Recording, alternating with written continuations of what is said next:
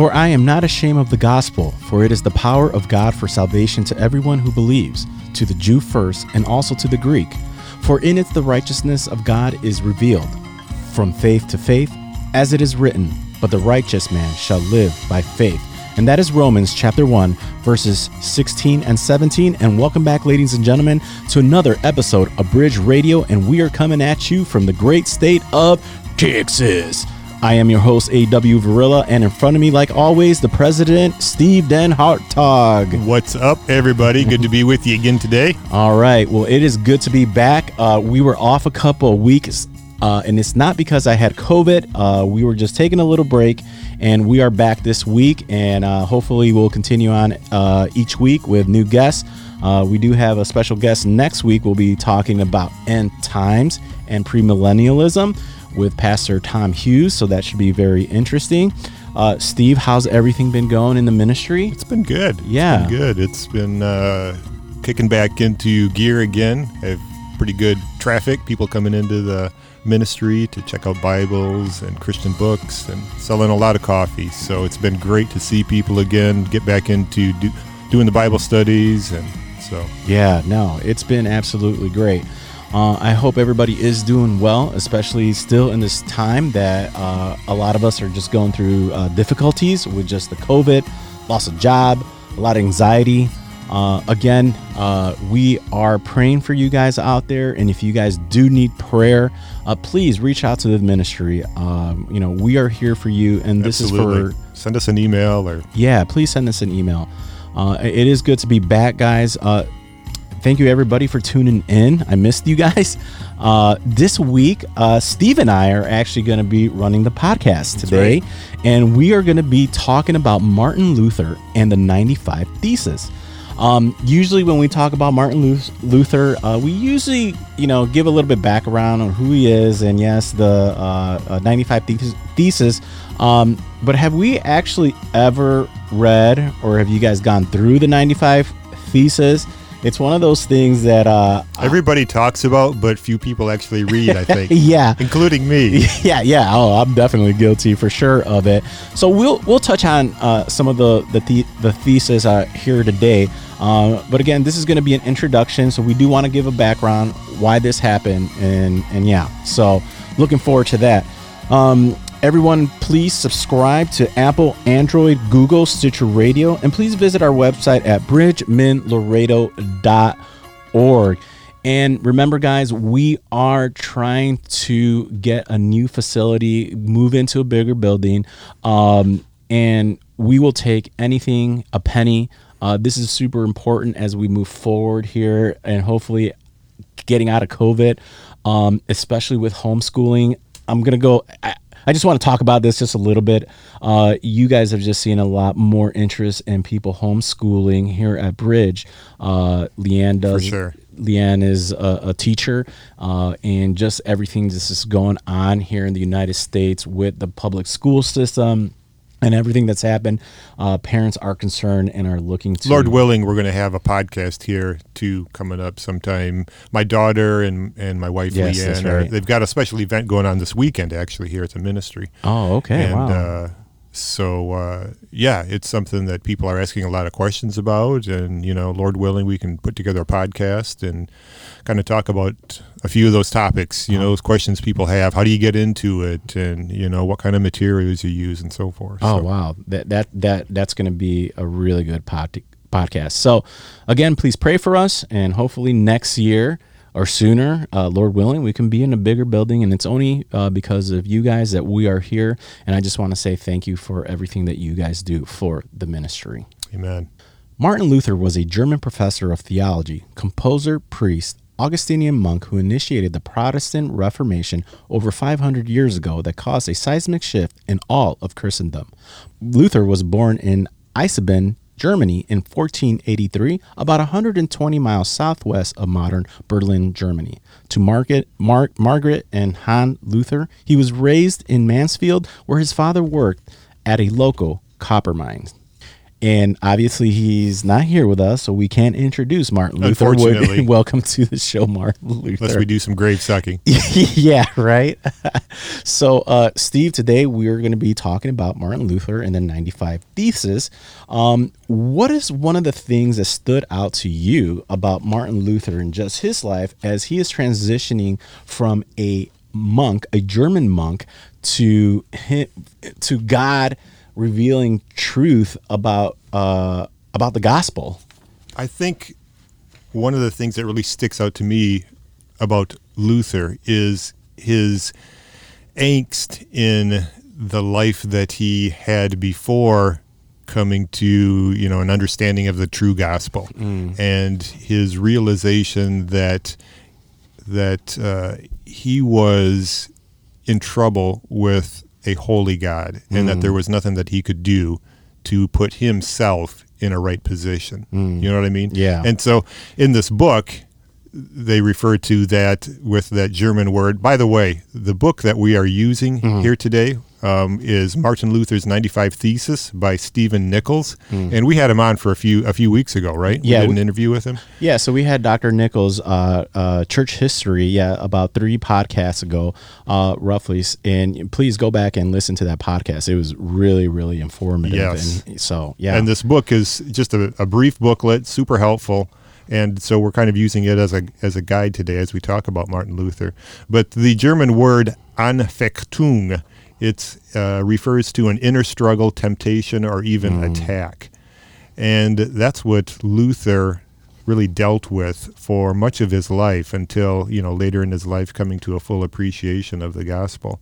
And uh, so the, it's just amazing to me how God used him and God used that um, that that angst that he had in his life to really open up a reformation in the church and to bring us where we are really now we can all trace our roots back Yeah. to that time of, of Martin Luther and those 95 theses as as Protestants yeah, and, and, and again, all who call themselves Protestant uh, can trace their roots to this protest of the 95 theses. So yeah exactly that is the beginning. Um, you know, um, I guess we, we can talk about a little bit of just Martin Luther's works, uh, his works of, of of of trying to appease a a God and earn his salvation. You know, um, and and this guy worked really hard to get into heaven he did as a monk. You know, he, he even quotes, he says, "As I've, if I, if ever a monk can get into heaven by his monkery, I would have gotten there." yeah I and for all of you guys who have uh, studied or learned about Martin Luther, you know, he he said that about himself. You know that if I was going to be that guy, it, it almost sounds like Paul. You know, uh, before he came to know Yeah. the truth. I mean, this guy was deep in Jewish tradition, into the Tan- uh, into uh, uh, the Torah, the Torah, and and and it was all just works, works, works, works. if anybody could earn his way into heaven Paul could have yeah, and Luther should have as well, if that was what was required in order for us to get into heaven. didn't his didn't his priest tell him because he was just confessing everything and like sat for like Go away. get out of here, like it's enough. Yeah. and yeah, so I, I found that uh, just absolutely interesting. He he also wrote. He said, "In despair, I hope I might find peace of conscience with fast prayer and vigilance, which I miserably affected my body. But the more I sweated."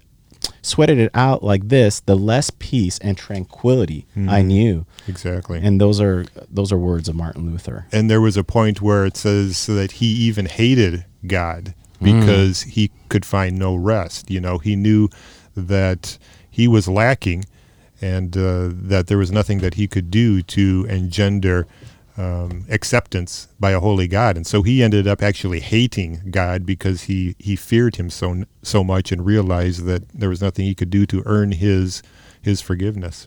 Can you imagine that just as as a, a person who is who first of all becomes a monk, you know, because he thinks that that's where he needs to go.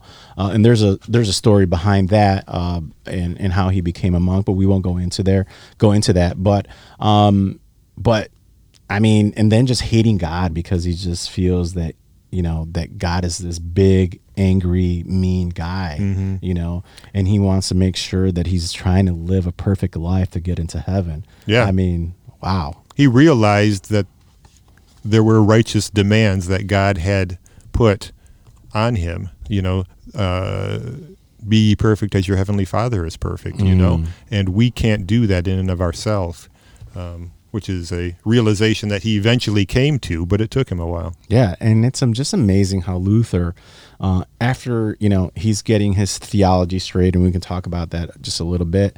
Uh, Luther was pointing people to the the theology of the cross. Yeah, and I find that so rich, you know, even in his words, where no, this is not a theology of, you know, I guess glory into my works, you right. know, but towards the cross, and that there's nothing that I can do, right? There's nothing that I can do to save myself. Right. You know, there's somebody who lived righteously for us on our behalf and paid that sin debt in full the way that God relates to us is through the cross, oh. you know, and that's just a, it was an amazing realization. I mean, amen. So, uh, Steve, can we just talk about how uh, Martin Luther and what tradition says how he came to write the 95 uh, Thesis? I do find it interesting that tradition has uh, Martin Luther one evening uh, walking on the streets streets of uh, Wittenberg and happened to uh, come across a parishioner who was lying drunk in a gutter. You know, as Luther rebuked him for public drunkenness, uh, his parishioner fumbled around his coat, finally hands him uh, hands him a indulgence paper I believe it was, a piece of paper, and he waved it at him back and forth, and proclaiming that brother brother Tetzel uh, had issued him an indulgence that offered complete forgiveness to all sins, past, present, and future. And and I guess that really disturbed Luther. Yeah. And that's what really led to the writing of the thesis and nailing them on the Wittenberg door, right? In October 31, 1517. Yeah, so uh, history has it that he retreated to his study that same night and wrote a list of arguments to address this problem. And then the next day, on October 31st, like you said, 1517, he nailed the list to the church doors at Wittenberg.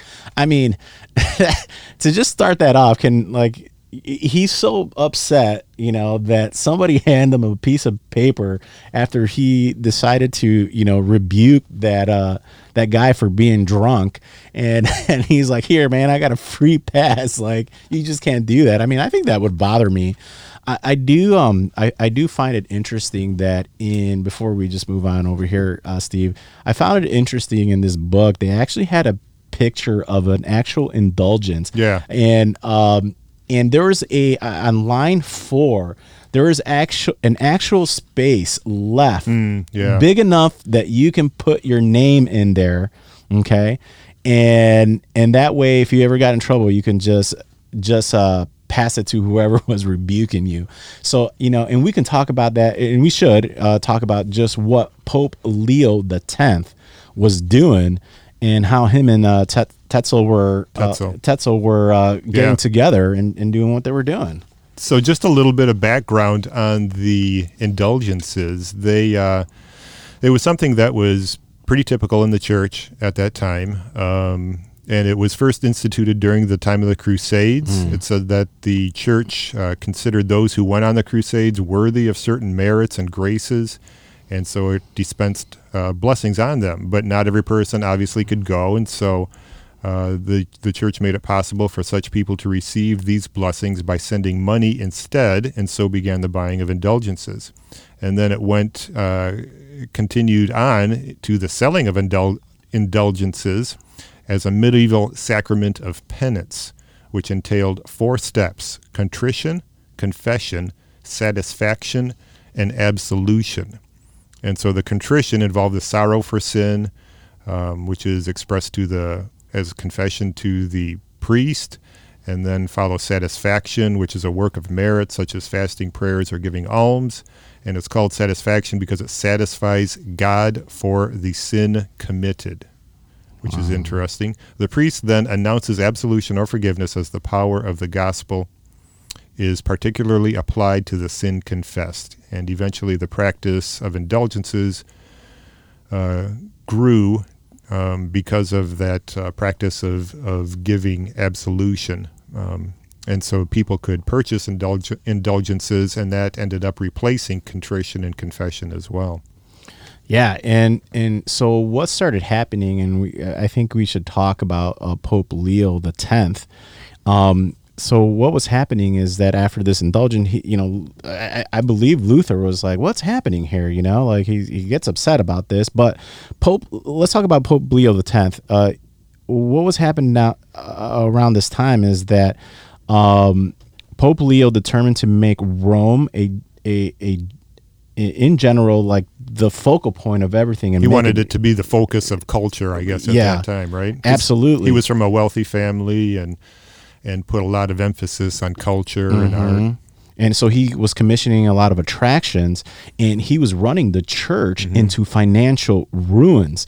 And one of the things that he was also doing at the St. Peter Basilica, uh, and this is, and just so that our listeners out there, this is the time of uh, Michelangelo, Raphael, uh, Durer, and he was commissioning some of these guys to do a lot of work at St. Peter Basilica, uh, and those guys were not cheap. Yeah. I mean, these guys were genius at their craft and mm. art at the time.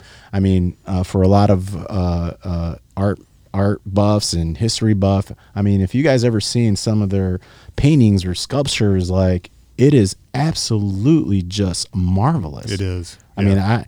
I mean, God didn't give me that gift, you know. Like, I, I like, yeah. So, and I found it interesting though that uh, Pope Leo, uh, while you know trying to get buildings and sculptures, uh, and it came at a considerable cost.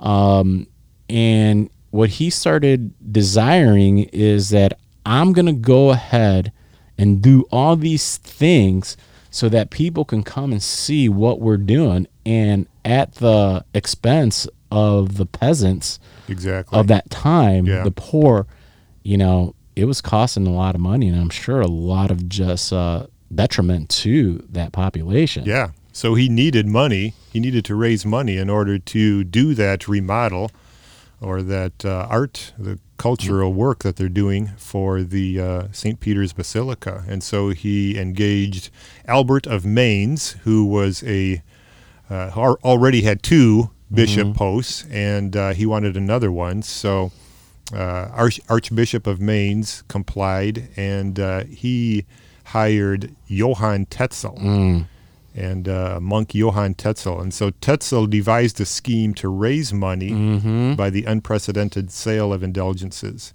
And uh, that's where we come into the story of Luther. And so Luther, Luther uh, started selling these indulgences, which promised complete forgiveness of past and future sins. Can you imagine? Yeah.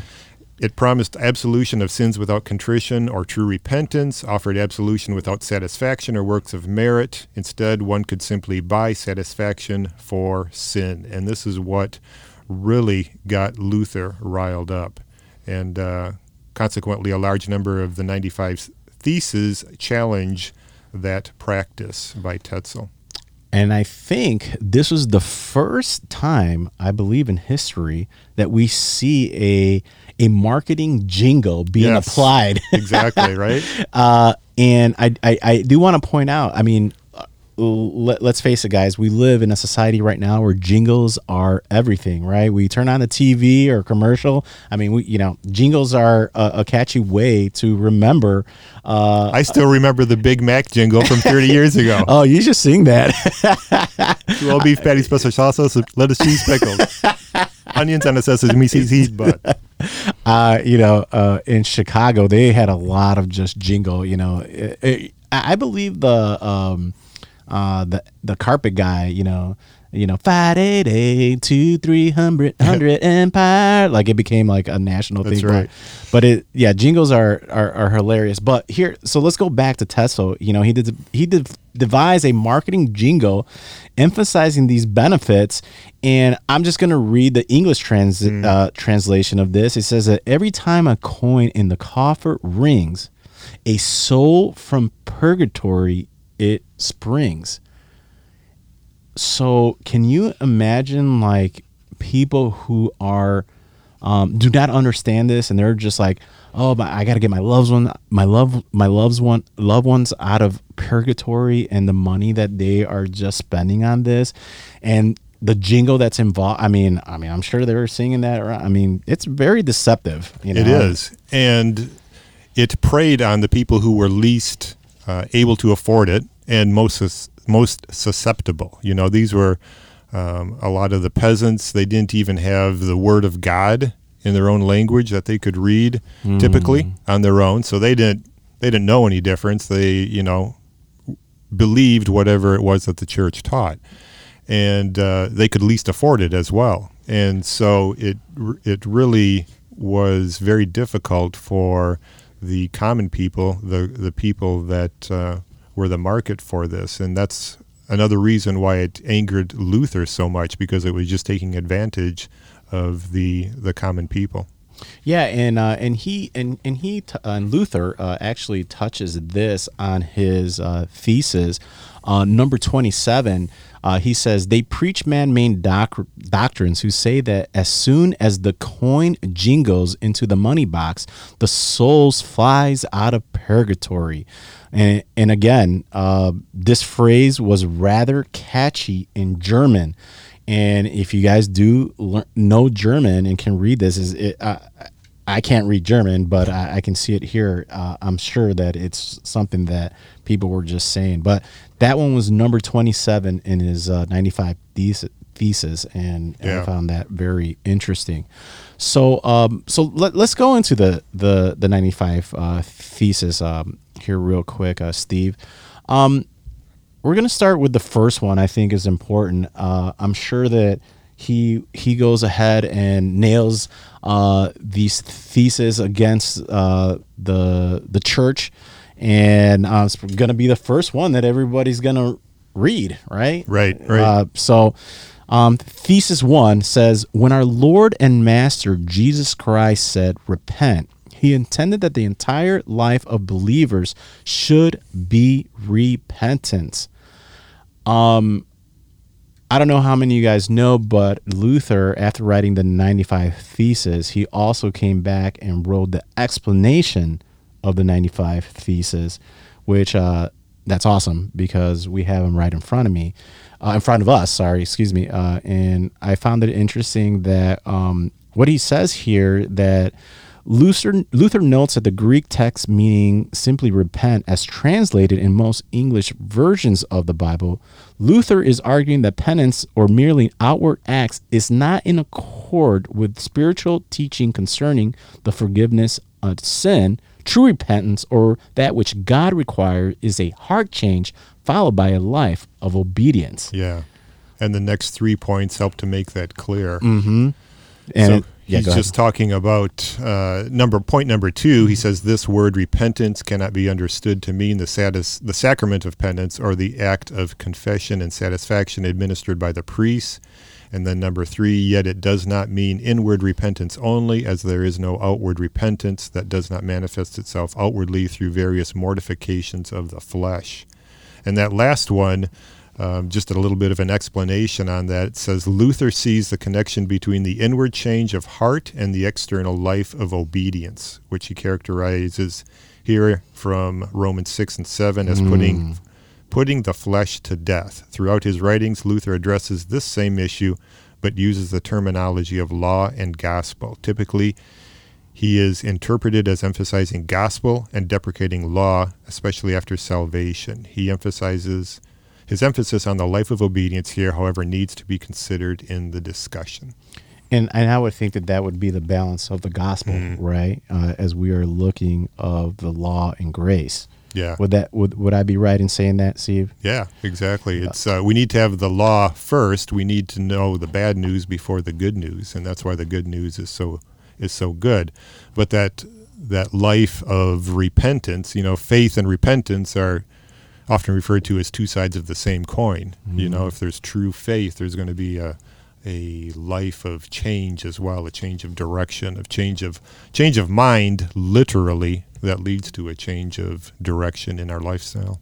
Yeah, and uh, and that is so true. I and you know we opened up the podcast uh, um, today with the readings, uh, a reading of Romans chapter 1, 16 and 17, which uh, uh, many believe he said that that was the verse that completely uh, yeah, changed uh, exactly. his his way of just thinking, and I, I, I love that that verse. Um, as we move on to some of these uh, other uh, th- theses, I don't know, I don't know if you have anyone in partic- particular that stood out to you. Um, one of the ones that uh, uh, Dr. Nichols uh, addressed, he says the true. Tre- this is number sixty-two. The true treasure of the church is the most holy gospel of all the glory and grace of God. Yeah. And then he goes on in 63, he says, But this treasure is naturally uh, most odious, for it makes the first to be the last. Mm. I mean, it's it's going to be hard for us to obviously read all the theses in here, but a lot of them are just absolutely rich in truth. Um, again, we were uh, earlier we were talking about uh, uh, Pope Leo the tenth, you know, in, in thesis number five, he says the Pope does not intend to remit and cannot remit any penalties except those that he has imposed either by his own authority or by authority of the canons. Mm. And Luther is speaking directly to the Pope, the authority to pardon sin and remit punishment in purgatory. In this process, Lord, uh, Luther shows that Tetzel's indulgences are invalid.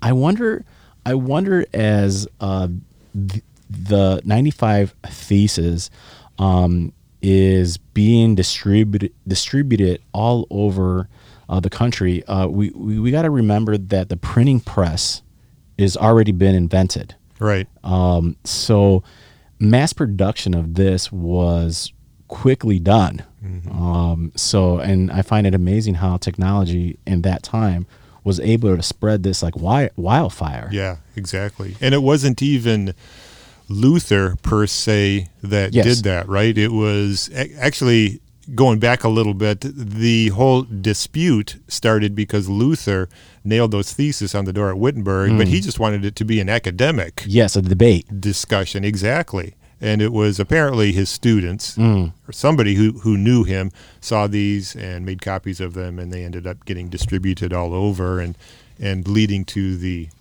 to the reformation as we know it and right nobody wanted to debate this and he he gave an opportunity and said hey if you want to have this debate we can also do a written debate on this and nobody Right. Nobody answered him yeah. back, which was uh, interesting. Sounds like our current uh, uh, political climate with uh, yeah. with the vice president and the president, but you know that's another story. We won't go there. Today. We, we we won't go there today. Um, what's another thing that uh, stood out to you, just Steve, of of the '95 uh, uh, thesis? Well, going back to number twelve. Mm. 12 and 14. 12, number 12. In former times, the canonical penalties were imposed not after but before absolution as tests of true contrition. Mm. And Luther's point draws attention to the fact that forgiveness or absolution the- theoretically follows contrition and satisfaction. Tetzel's indulgence offers forgiveness without any true sorrow for sin or works of satisfaction. And so again, it's just the the buying of forgiveness, which is completely contrary to the gospel, to the the penal the nece- the necessity for the penal atonement of Jesus Christ. Right? Somebody had to pay the penalty for sin. Yeah, and uh, that's ag- absolutely what the indulgences contradicted. Yeah, I mean, yeah, for sure. And then number 14, it says the imperfect spiritual health or the imperfect love of the dying person necessarily brings with it great fear, and the smaller the love, the greater is the great fear. The the greater is the fear. Luther discusses the abuse of penance by focusing on purgatory. Um, Tetzel's indulgence claimed that it provided total remission of all sins for souls in purgatory. And then Luther concludes in Thesis 24 there simply is no basis for this claim. Mm. And then in number 24, he says, Therefore, the greater part of the people are necessarily deceived that by, by that indiscriminate and high sounding promise of release from penalty. It, you know, it almost even sounds uh, the the practice of religion today and Mm. just other religions Yeah. where um especially here where we are in Laredo this is this uh, community is um a large majority of it is Roman Catholic. Roman Catholicism reigns supreme here in this t- town. And um, one of the things that I find interesting as I've been here in Laredo, and Steve, you've been here for years upon years, of how many people come out of Roman Catholicism and and and and, and they're just like, yeah, like I would just live however I just wanted to live. And I would just go to church on Sunday, right, and confess my sin, but I would just go back and Yeah. live in the world as just this pagan person. And I thought it was okay because all I live live however I want to live, and then I would just come in on Sunday, get forgiven, do your uh, your Hail Your Marys, confessions, your yeah. confessions, and and and I was set. Very ritualistic as opposed to the heart change again, which is Yeah. why that's that's really so critical that Mm. that faith includes a change of mind that leads to a change of lifestyle, a desire to go in a different direction from where you were going before, to be obedient to the Lord, to live in a way that's righteous. Not that we do it perfectly, right? Yeah, we're, no. we're we're in the process of sanctification all throughout our lives, but uh, there is that important element that we can't overlook. and and I think that's what Martin Luther got. Mm, you know, after doing all his monkery of trying to appease uh, a, a, god, you know, and try to live perfectly because he was afraid that he was going to get zapped. And I'm just paraphrasing that.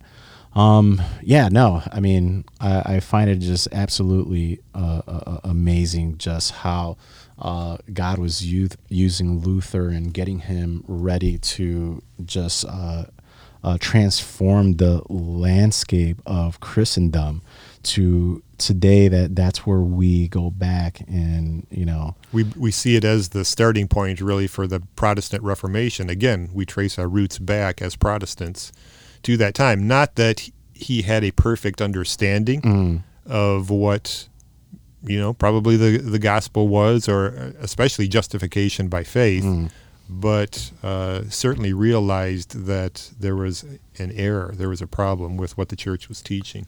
Which I think that would be a good segue, uh, Steve, to talk about the 95th thesis. Yes. Um, he goes on to say in the last of the 95 thesis, number 95, and thus be confident of entering into heaven through many tribulations, rather than through the false assurance of peace.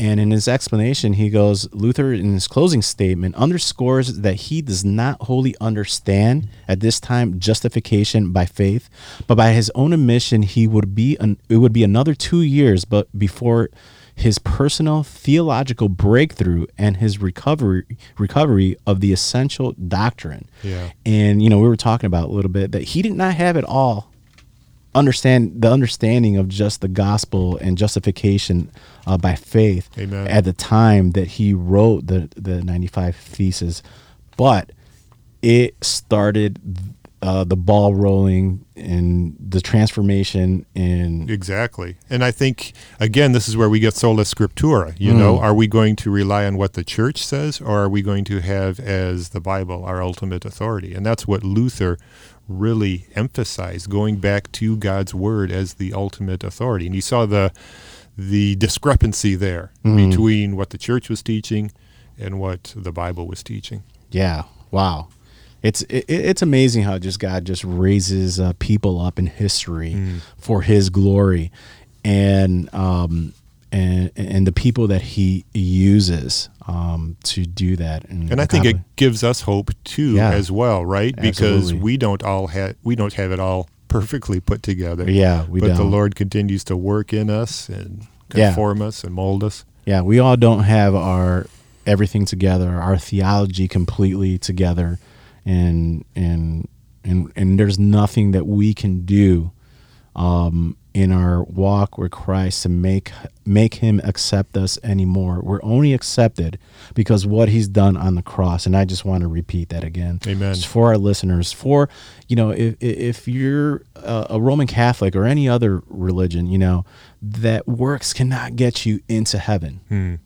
You know, the Bible in Isaiah is very clear that our works are like filthy rags. This is why we rest in Christ alone. Amen. Solo Christa, right? Amen. And I think that's a good that's a good segue to uh, the gospel again. You know, Mm-hmm. the the words from Romans, Romans 1:17 that were so crucial to Paul. The righteous shall live by faith. You know, God saves sinners not because of what the sinner does, Mm. but by faith in Christ, in what Christ has done in in coming to earth, in living that perfect life of obedience, in dying on the cross, paying the penalty once for all for sin, fulfilling the sacrifice for sin for all who believe in him. And and and that's that's truly the good news. And when we when we get that, when we understand that, when we when we believe that with all of our heart, it there's a change that happens in us because of what God has done in us through the work of the Holy Spirit. And we no longer want to live in the way we did before, but we want to live in a way that is obedient, that, uh, that follows Him, that seeks to live in a way that's holy and righteous. And so that good news is truly good news because it's nothing that we can do. It's totally based on what Chri- what God has done for us in Christ through His work, through the application of the Holy Spirit of that truth in our heart. Yeah. Amen. Well, ladies and gentlemen, that concludes this week's episode on Martin Luther. That was that was fun. That was that was a fun discussion. That was a- hopefully, hopefully that will be interesting to some people. Yeah, absolutely. And guys, if you guys get an opportunity, please, you know, if you guys want to know more on the topic, uh, please go pick out uh, Dr. Uh, Stephen J. Nichols' uh, little handbook. Uh, It really is only like uh, 30, 45 pages long. Um, Martin Luther, 95 Theses. And uh, again, it's a really, really compact book with just uh, a lot of just information in just 45 pages. You know, Dr. Uh, Nichols does a really good job with his five minutes in world, uh, church history, Yeah. and and just I don't know how he does it. Like it sounds so simple, but he compacts so much just useful, useful information in a little bit of time. And and and, and Steve and I were just discussing it would be a good pocket to just to talk about you know the 95 thesis. Amen. So, uh, again, ladies and gentlemen, thank you for tuning in this week. Uh, please don't forget to follow us on Facebook, Instagram, uh, Twitter, and YouTube. Uh, we're always putting up uh, new things, and I, I really like the uh, the coffee videos that we've been uh, putting out lately. Just some- Joey does a great job with yeah, those. Yeah, uh, Joey, that bum. Remember him?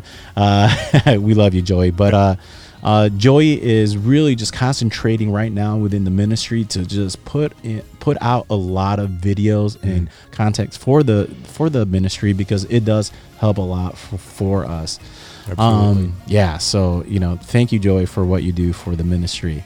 And ladies and gentlemen, like we always end our show, what is your only comfort in life and in death? That I am not my own, but belong body and soul in life and in death to my faithful Savior, Jesus Christ. Amen. Later. Bye bye.